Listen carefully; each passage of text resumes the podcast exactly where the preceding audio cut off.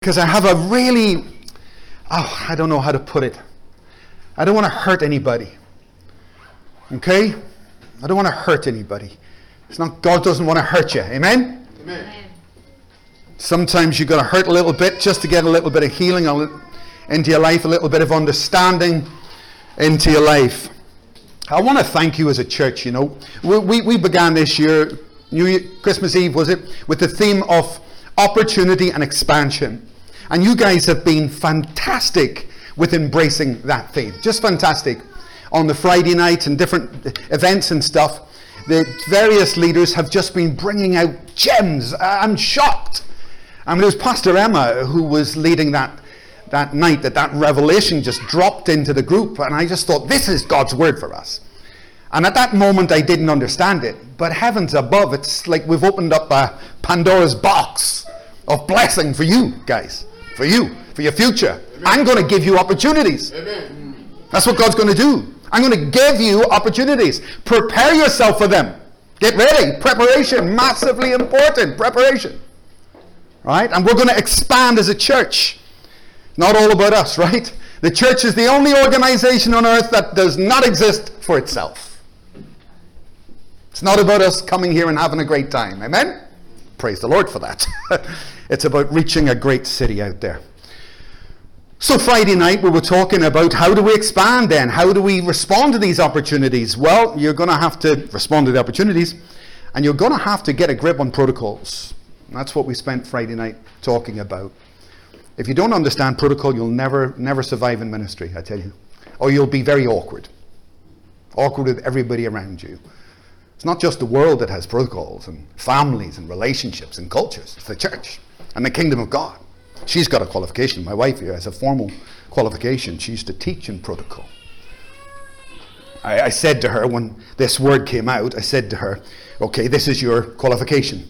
What does protocol mean to you? And her answer was great, Michael. It answers your question on Friday. She said, Protocol is the thing you do before you do that. you should do this before that. That's what protocol is. But when we do that before what we know we should do here, that's a breach of protocol. Really simple explanation. So please do this. Do this. Love and serve your God. Be faithful in your church. Keep praying. Keep studying.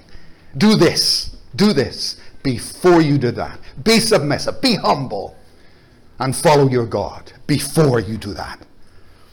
This is our fourth week. The first week was golden opportunities.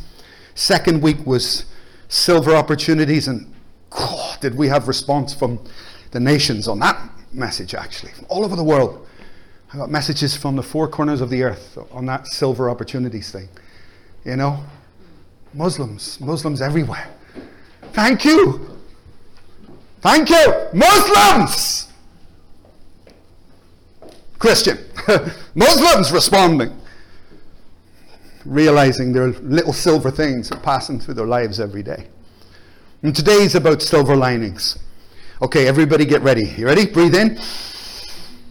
I will not leave this building until he finishes. You have to let me finish today because this might be painful. What's the hardest thing you've ever had to endure? What's the roughest thing you've ever had? The hardest moment. You look back and you think, God, why did that have to happen? Why did, you know, why, God? Why? Why, huh? Why me? I don't want to go over and over my testimony. My first wife died a horrible death. That's the truth. Eight years suffering and pain. Now, I studied theology all my life. I'm a theology geek. So I've got a massive foundation. A massive foundation. I really have. And I've been baptized in the Holy Spirit umpteen times.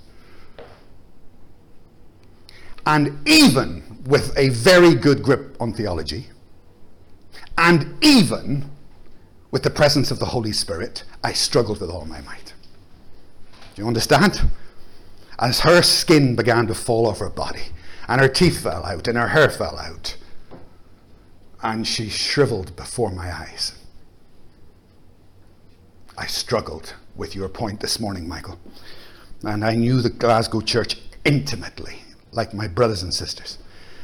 And they didn't push me, but I remember the day that I did what you said. And I walked before the church. It took me about two and a half years, three years. And I walked before the church and I said, I thank God for everything. I thank God for everything. Everything? That's right. He's a sovereign God, huh? He doesn't owe me any explanation. I thank God for everything. So, with my theology, with baptism in the Holy Spirit, I struggled. God help normal people in churches who have never been filled with the Spirit, who don't know Scripture well. God help them. Do you get my point? How are they supposed to survive the. No wonder so many people backslide and fall away when the storms come. And that's what really today is about the traumas of life. We began on Christmas Eve, I believe it was, and I read you this scripture. There is a time and an opportunity for every business under the sun and affliction. And affliction. There will be a time that we will be afflicted. That's what Scripture says. We, we love the first bit. God's going to give me opportunities. And I say, you need to prepare for the opportunities. Amen? Are you with me? But you also need to prepare for affliction.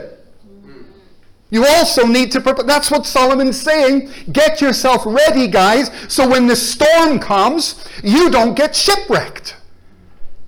Right? Get realistic. I love the realism in Solomon. In 1950, there was a guy walking down a street in Tyrone in Northern Ireland. And there was a, they didn't, another woman on the other side of the street. They didn't know each other. They were just walking in to the local village. And this guy cycling down the street fell off his bike. And the man, his name was Patrick McKeever, he ran over to help the guy. And there was a woman over there, her name was Catherine Moss. And she ran over and they both helped him up, you know. The guy said, Oh, thank you very much. And off he cycled. And they looked at each other, and my father thought, She's nice. Are you walking towards the village? And they walked towards the village together, and they walked together in marriage for 58 years. Yeah. And I, they had nine children, and I'm the youngest. And my father treated me differently. He used to take me separately. Not spoiled, I don't mean that. He had watched the eight children grow up. Yeah. I, I'm not making a mistake with this one. Come with me, boy. It's not about money. It's not about education. It's about God. Do you hear me? G O D. God. You are going to get God. I blew it. I blew it. I blew it. I'm not blowing it with you. You're going to get God. Oh, yes, you are. He was completely and utterly determined with me. And on some of our walks, on Sunday afternoon, many times he said to me, Do you know what, son? If the man hadn't fallen off his bike, I never would have met your mother. and you wouldn't be here. and it used to just go round in his head, right? Scripture says, all things work together for good for those who are called to, according to the purpose of God, even a little bicycle accident. Now, you would struggle in your mind to, to bring anything good out of that situation. Anything good. But my father treasured that little intervention by God all his life. And he was looking back with, you know, love for God and joy for God. You knocked that guy. You know what I mean, please. Um, but God construed a circumstance whereby people would not pass each other by. Because I've got good ahead of you and everybody in the circumstance can be blessed. All things work together for good. What does that mean? So I'm going to state a few points, a few propositions, and you're going to answer no. Are you ready? Does all things mean some things? No. I'll say it again. Does all things mean some things? No. Does all things mean most things? No. Does all things mean everything except that one thing? No. Absolutely not. What does all things mean? It means all things. Nice and simple. Nice and simple. And that understanding, that understanding was, was the understanding that dragged me from my seat in agony and pain. and because I'm not going to say it unless I believe it and mean it, and caused me to stand and say, I thank God. And I mean it. Hallelujah. It's a great place of deliverance, a great place of freedom. All things from the tiniest little bicycle accident, all things from when you miss the train, and by the way, some people miss the train, they think God has rejected them, you know. The tiniest little things will work in our favor to the biggest catastrophes in life. All things, absolutely everything. We've got a member in the Glasgow church. Her name is Sheila Jassy. Great, great lady, Indian lady. And we had many crises in Glasgow. We had murders within the church, deaths, multiple deaths within the church, all sorts of stuff. And I didn't know Sheila when I joined, but when there was a crisis, that woman, that was her moment. I tell you, that was her moment. After a couple of years experiencing her ministry in times of crisis, soon as someone's there, get Sheila. Do you know why? Sheila just gave off like a perfume, like an aura when she walked in the room. God's in control. This will all be okay. Didn't have to say anything. It was her belief. God is, and it's like osmosis. You could just, you could just pick it up from her. And she was very patient with people. I, I really liked that ministry in times of trouble. That lady has a firm grip on the belief that all things are going to work together for me and for you, even in this moment of crisis. And that's my first point. All things means all things. My second point, however, if it is going to work out for you, and God's going to make a, a, a job out of this, his workmanship, you've got to let him. You've got to stay on the bus. You've got to remain faithful to him. You've got to remain in the vine. Remember the difference in Job and his wife. Big difference. When the trouble came, Job held his ground. I will stay on the bus. I will remain in my relationship. Even when, you know, everything was falling apart. But at a certain moment, listen, everybody, see the difference in people? At a certain moment, his wife said, I've had it with this. I've had it with this. Nothing good can possibly, it's not all things, it's everything except this, Job. So why don't you curse God and die? I don't believe anymore. I don't believe, I'm, I'm done with this. Too much pain, too much suffering.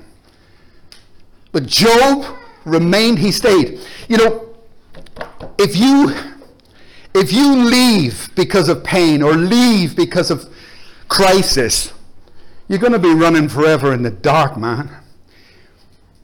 It's like leaving the movie before the end of the movie and then saying that was a rubbish movie. No, you left. you didn't get the punchline. You didn't hang around or reading a book and not finishing the book and saying that's a rubbish book. And many Christians do that. Crisis hits and they're gone. Well, you shouldn't be gone. You need to hang around in there and let the master do what he's good at. Let him bring something good out of your life. And I'm talking particularly today about the tragedies, and we all have them in various forms. All things means all things.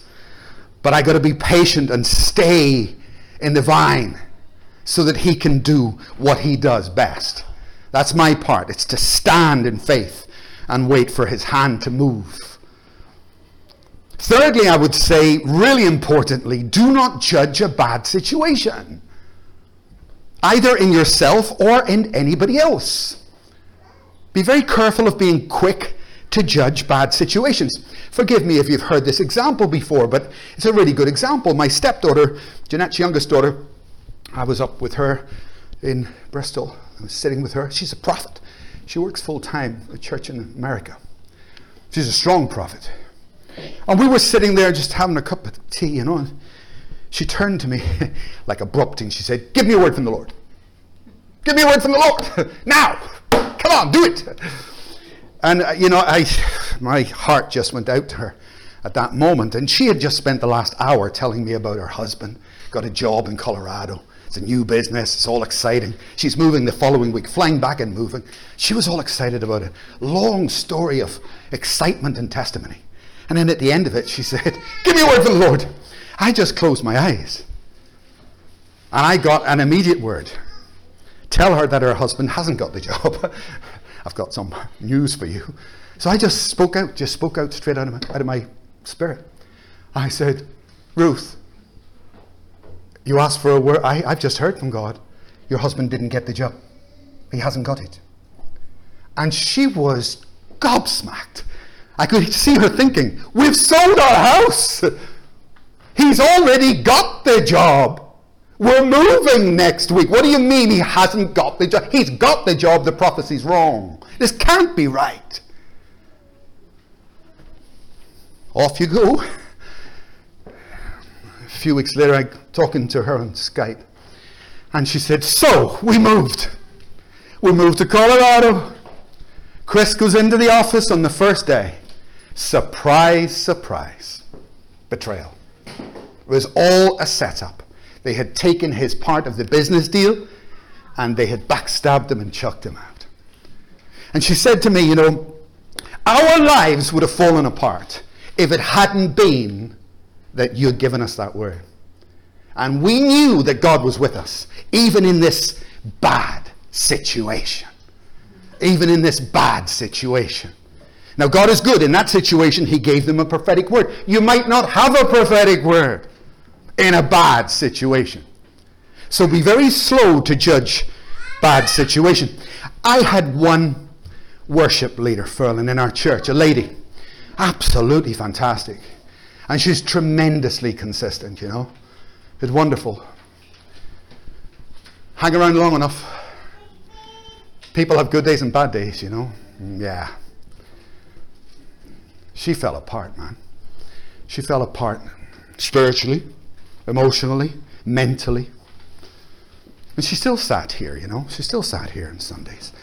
I remember one Sunday her sitting there. She's not in ministry anymore. We had to remove her because she wasn't in a good state of mind at all. But she was didn't look good. Uh, she was just she'd lost it, man. Lost everything. And I remember standing up to preach, and it's a good sized church. As I looked around the room, I could feel the judgment on her. Ah, I could feel that. Sometimes people are a bit funny, you know. Yeah. I could feel the congregation looking at her. Huh, you, huh, huh, you used to be our worship leader. Huh, huh, you, what happened you? Bad, you know? I could sense it in the room. I didn't like it. It made me angry, actually. And I remember my words to that congregation. a little word of caution about those who are having a bad day. A little word of caution, my friends. You see the person who was beaten down today? Tomorrow they may well fly over your head. So just be a little bit slow with your judgment there. A little bit slow. She's a radio Christian radio producer today. She's got her own program. Yeah, times change, huh? Happily married. Really worked out well. God is good. You see, Ronald Reagan, this is is truth stranger than fiction or what? Listen to this stuff. This is insane. R- Ronald Reagan was an actor before he became the president of the United States, you know? And one of the first movies he made was called Code of the Secret Service. And it was an embarrassment to him. He hated that movie because his acting was bad, he was inexperienced, and it was a rubbish movie. So when he would, they, they were interviewing him and, and stuff, he used to say, Well, one bad decision I made. One bad situation in my life. I don't ever want to see that movie because it's rubbish. I'm sorry I made it. And this was his testimony, testimony, testimony. Well, there was a young, but it's a true story, a famous story. There's a young boy called Jeff, Jerry Parr, and he was nine years old. And he loved the movie. He used to watch it again and again and again. And as a little kid, he had this dream about being a Secret Service agent. That's what Ronald Reagan was in the movie. Ronald Reagan was a Secret Service agent protecting the president. and then he became the president. And little Jerry Parr used to, like in his mind, say, I'm going to be an agent. Well, he joined the Secret Service. And he applied for the presidential protection team and he got the position. Imagine that. And then, as you may remember, one day Ronald Reagan walked out of a building. Jerry Parr was behind him. The video's on YouTube. And a guy came with a gun to kill Ronald Reagan. And guess who saved Ronald Reagan's life? Jerry Parr. He got, he got a medal for it. He grabbed him, swung him round, and threw him in the beast, you know, the, the car. And Ronald Reagan spent his life saying, I regret that bad decision. That bad decision, President Reagan, saved your life. Do you get the point? Don't be quick to judge bad situations because they can, if they're in the hands of God, they can turn around. What bad situations? Well, betrayal. Getting betrayed in relationships, getting betrayed in your family, getting be- betrayal. Betrayal's all over Scripture. Jesus was betrayed on the left and right. So was David. And so will you be, probably. I hope not. Joseph was betrayed. Look at Joseph. His own brothers tried to kill him. But in Genesis 50, he says, You intended to harm me, but God intended it for good to bring about the saving of many lives. How easy and how quick it could be for Joseph in that pit to judge God. God's not with me. The favor of God's not with me. There'll be no opportunity in my future yet. That was the very road. The betrayal. I hope you're listening, guys. Who has betrayed you? Maybe that's an opportunity. Maybe through that very thing, God will open a door for you. Rejection can be God's door.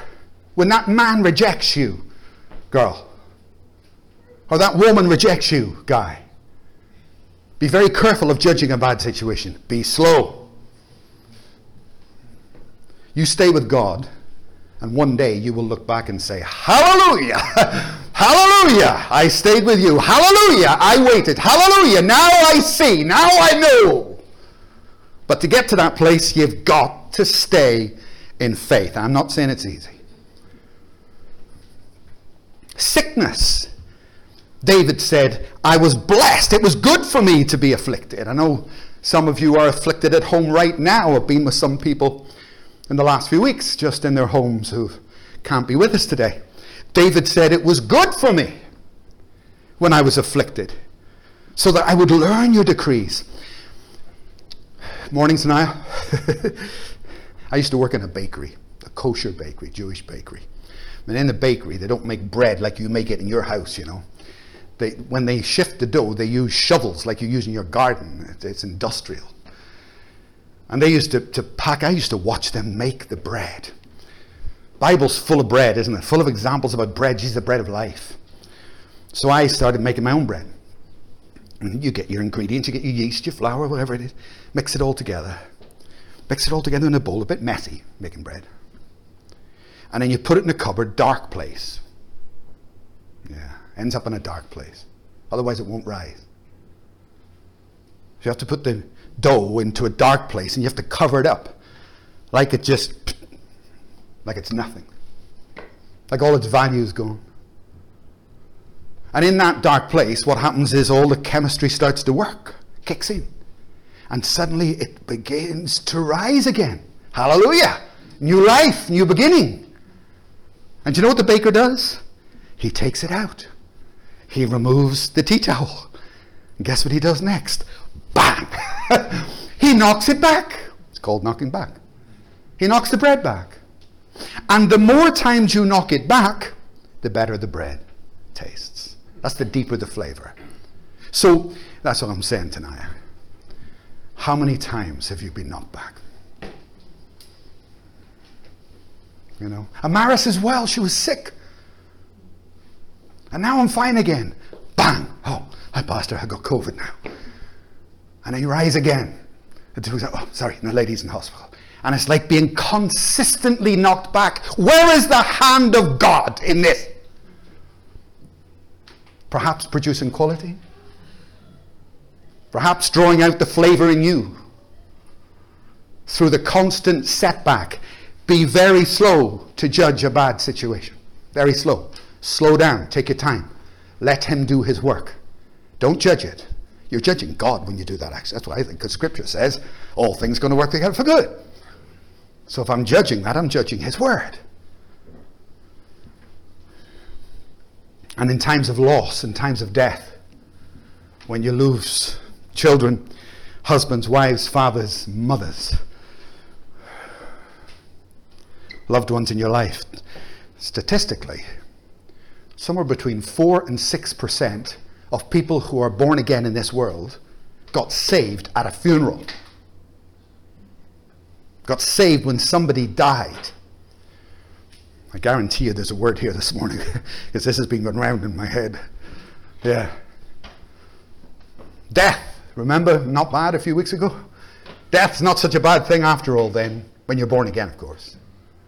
Because your death can bring about the salvation of others. Jesus said, It's meet for thee that I should leave. It's better for you that I go. And in many situations in life, that is exactly the situation. Sometimes we do need to decrease that others may increase. And even in the enormous trauma of death, good things can come out of that place. Good things can come from it. Thank God for that. What's a bad situation? Well, a failure. Like Samson. Samson failed big style. Someone who was a leader for 21 years and a fantastic leader at that, monumental leader. But Samson, as we know, failed miserably. Listen to this Samson's wickedness and sin got him tethered and blinded and put under the amphitheater. And he must have thought, here I am, a child of God. And I've been so bad, I've gone so wrong, that now I find myself buried beneath the Philistines, my very enemy. And yet, God was able to raise him up in that situation, bring down the Colosseum on the heads of those Philistines, and he died slaying more in his death than he did in his life. And I've got to, there's a word here, I'm serious. There's a word here for people. People will die. And when they're in the Lord, we say, Praise the Lord. But remember, around them, statistically, people will come to the Lord. They'll come to the Lord. Do you know when Stephen in the book of Acts, they stoned Stephen to death? What a brutal murder. And do you know who said this is great? Who? Yeah. Saul. That's right, kill him. That's what we should be doing. And yet, the death of Stephen, just a few, little while later, Jesus knocked Paul off his horse. And Paul looks back and says, What have I done? I saw him. I saw him as we killed him. He was transfigured. Before. I saw it. God was with that man and I killed him. The death of Stephen just compelled Paul to give his own life in service and in ministry. Do you get it? So don't shy away from death. Job believed that God was sovereign. He had a grip on that, a strong grip on that. Rejection, sickness, loss, failure, and in times of abandonment. Hello? abandonment. When you just feel lost. If you were walking down the Nile many thousands of years ago, if you happened to be there on a certain day, you would have seen a little basket and when all the mums or dads are, you know, going to McDonald's or whatever, you would have seen a little abandoned baby floating down the river. Someone who's just totally forgotten about, abandoned. What a cruel world we live in. But the Lord was steering that little basket to raise up the Prince of Egypt who would set the people free. Feel abandoned? Feel abandoned? Overlooked like the bread? Stay connected to the vine. Stay connected to the vine. Hold on. Hold on and let God do his work. And my last point who wants to do a diet called Eat More, Lose Weight? Sounds great, doesn't it? yeah, you're all happy now. yeah, count me in. Eat more, lose weight. We've got a friend, Michael. Some of you know him, a fitness instructor. He's a really professional guy, very professional guy. He takes his work incredibly seriously, as I've found out on a few occasions. Michael was telling me one day uh, uh, there, there's, there's a lot of conflict in the fitness community. A lot of conflict, a lot of disagreement. One day he was telling me some people are fat because they don't eat enough. Hallelujah, this is the best news I've heard all day. Some people are fat because they don't eat enough. And I said, please, you know, what? What are you talking about? And he said, well, the metabolism has to kick in in the morning. You don't do that, and your body doesn't work. the You, you, you, you bound have heard this. You know? But I, I saw a guy mocking this philosophy, and it was a very funny thing. Said, Ah, I'm fat because I don't eat enough burgers. That's my problem. Bring on the burgers. Um, now, funny, but not funny when you apply it to our thought today. The Apostle Paul talks about the same principle, but in relation to sin. Why not say, like some people slanderously say, let us do evil that good may result? Ah.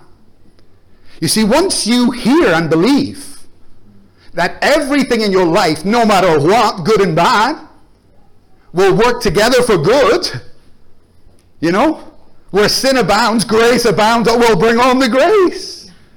Right? And some people, Paul, it's the same today. Paul was addressing this all this time ago. Don't be like that. Amen. Amen. I pastored a church in Kiev. We meet them every Tuesday. In Ukraine, famous country at the moment, right? There was a pastor in Kiev. He had a church of 30,000. Big pastor, very famous. You can see all the testimonies on YouTube about what happened there. He had affairs with 29 women in his church. You know that? Yeah. And when they asked him if he had affairs with 29 women, he said, I can't remember. There was too many. That's what he said. That was his answer. That was, his, that was the answer. Right? And that's published in Christianity Today. I believe it happened as an example for all of us to listen and watch. And do you know what he said when they, they challenged him? The national church in Ukraine challenged him and they deposed him and put him out of office. Do you know what he said? This was his, his, his, his defense. He said, Ah, oh, you don't understand. All of this had to happen so that I would become an apostle. That was his defense. I had to go through these things so that I would mature. Why not say, like some slanderously say, let us do evil that good may result? Can I just make an announcement?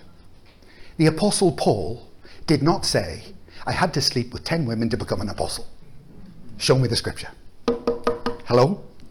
But this, this twisted kind of perspective is common. And I would warn you, don't do it. Do you know how we grow in the Lord? With sanctification. We're not perfect, are we? We're not perfect. But we don't use grace as an excuse for sin. That's the bottom line. That's the bottom line.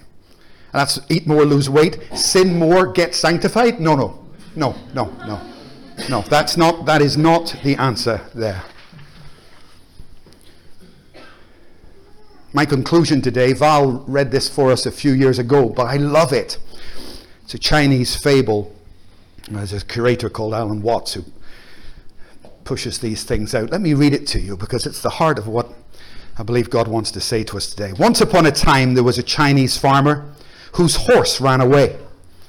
That evening, all of his neighbors came around to commiserate with him. They said, We're very sorry to hear your horse has run away. This is most unfortunate. The farmer said, Maybe. The next day, the horse came back, bringing seven wild horses with it. And in the evening, everybody came back. Careful of the crowd now, won't you? Everybody came back and said, Oh, isn't that lucky? Now you've got seven horses. And the farmer said, Maybe. The following day, his son tried to break in one of the horses, and while riding it, he was thrown off the horse and he broke his leg. And then the neighbors came again and said, Oh, that's too bad. The farmer responded, Maybe. The next day, the conscription officers came around to conscript people in the village into the army. And they rejected his son because he had a broken leg. And again, all the neighbors came around and said, Isn't that great? And the farmer said, Maybe. And I love his conclusion. The whole process of nature is an integrated process of immense complexity. And at this moment in time, you can't tell what is good and what is bad. You need to wait till the end. Judge nothing until the end. That's it. I want to put into you this morning an attitude that Paul has. All things in my life will work together for good in Jesus' name. Amen. And don't judge God, your enemies who may betray you. That Joseph had to let his brothers go. You tried to destroy me, but I can see the hand of God, so I forgive you. I let it go. God will bring blessing on you and me, even to the saving of many lives. Don't judge God. Don't judge God for things you can don't understand and maybe never will understand. Don't judge God. Accept life, the good and the bad. Invite the worship team. Father, I know that pain that is in so many lives here and out there. And I pray this morning you would grace us with the ability to embrace that word that all things will work together for good for us. I just give each of you a moment to consider your own situation and to surrender it. We sang, I surrender it. Surrender it to God, the good and the bad, and go from this place with a newfound trust in His sovereignty and in His goodness.